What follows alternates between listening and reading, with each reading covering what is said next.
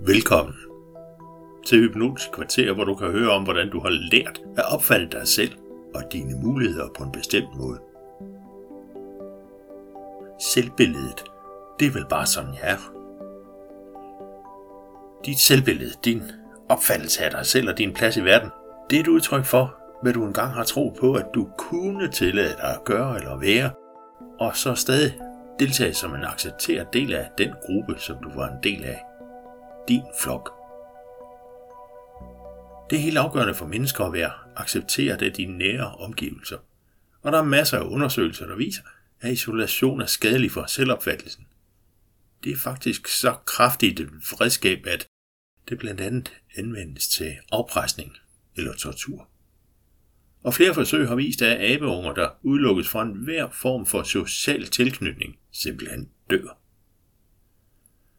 Så hvorfor er det så vigtigt at være en del af flokken? Mennesket har, som du sikkert ved, en funktion i sindet, der skal sikre den helt grundlæggende overlevelse. Lad os for nemheds skyld kalde den funktion beskytteren. Den funktion den scanner hele tiden, hvad der foregår omkring dig, hvem der kunne sige eller gøre noget, som måske kunne være afgørende for din sikkerhed og din placering i flokkens hierarki. Du kender det måske fra din egen skoletid. Der er det særligt tydeligt, hvor klikker og mobning eller udelukkelse fra fællesskabet placerer nogen højere i hakkeordnen, og andre derfor er nødt til at rangere lavere.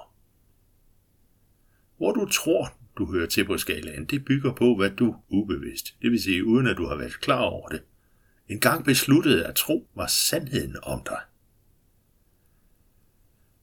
Som du sikkert har hørt, så er barnets spejlneuroner i hjernen på overarbejde lige fra fødslen.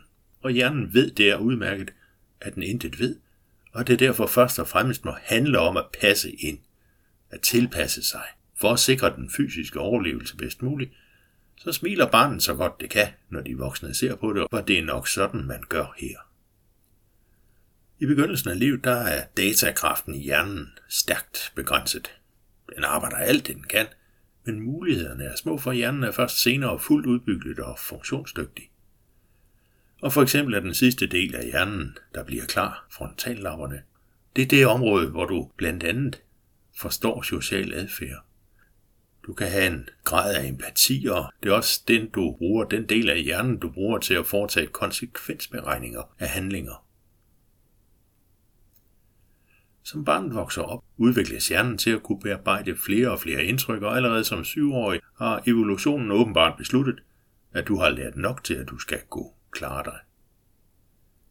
Hvis du ser på en syvårig, så vil du nok ikke forvente, at den ved, hvordan livet skal skæres, men sådan har naturen åbenbart arrangeret det.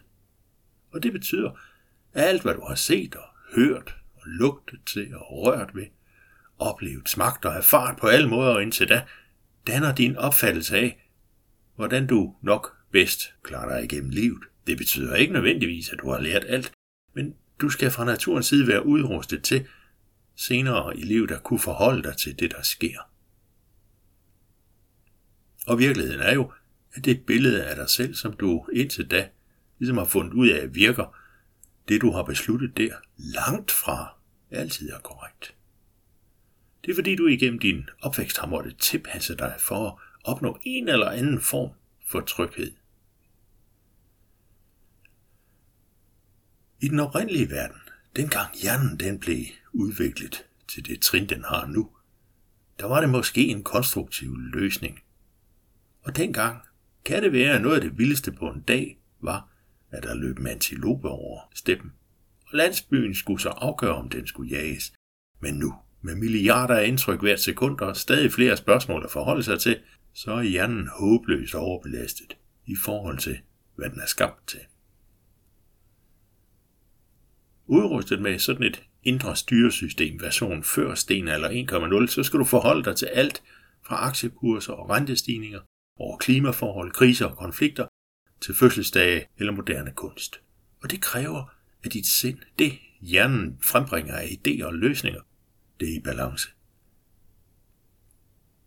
Mange af de mennesker, jeg møder, de er nået til et punkt, hvor begivenheder og mængden af input bare er for meget. Og det er naturligt nok som omstændighederne, der så så vigtige ud, har tårnet sig op og udelukket udsynet.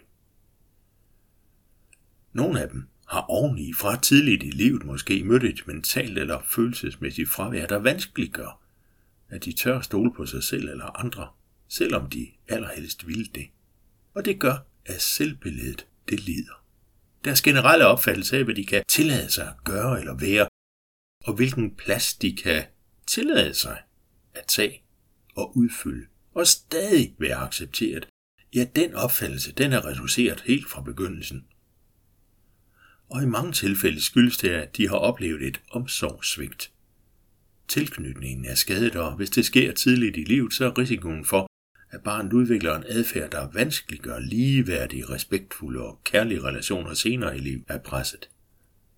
En stor del af mine kunder har for eksempel slået sig på narcissister, og de døjer derfor med et blandt andet lavt selvværd eller selvmordstanker, opgivenhed, energiforladthed. De har mistet initiativ, livsløst mod og meget andet. Og det skyldes i de tilfælde af narcissisten, og det kunne også have været andre personlighedsforstyrrede typer selv, som meget ung barn, vi taler måske 0-18 måneder, har været udsat for et massivt omsorgsvigt. Altså virkelig massiv. Som alle andre børn, så havde de behov for opmærksomhed og tilknytning. Men det kræver jo, at der skal være nogen at knytte sig til. Nogen, der kan sikre trygheden, fordi trygheden giver de bedste muligheder for at lære lettere. Hvis barnet der alene mødte fysisk nærvær, og kun den allermest nødvendige kontakt, ingen berøring, begrænset eller ingen øjenkontakt under amning eller senere spisning, fravær af interesse, for eksempel ved at telefonen eller tv er vigtigere at skænke opmærksomhed, så vil barnet nødvendigvis skulle finde en måde selv at søge og sikre sin eksistens, sin overlevelse, sin tryghed. Og det kan føre til en holdning i stil med, jeg kan åbenlyst ikke stole på dem, og så må jeg tvinge dem til at give mig, hvad jeg behøver. Jeg skal nok finde en vej.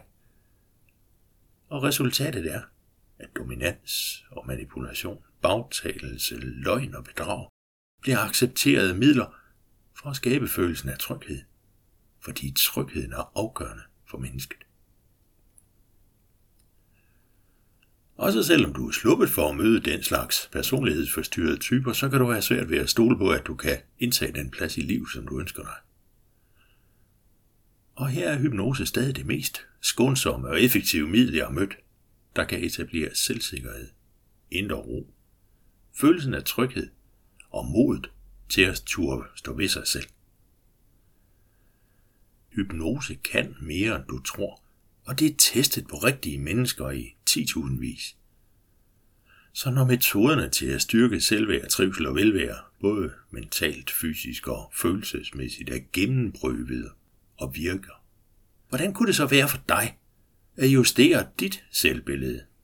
At tage den plads, som du med selvsikkerhed kan kalde din når dit selvbillede er opdateret.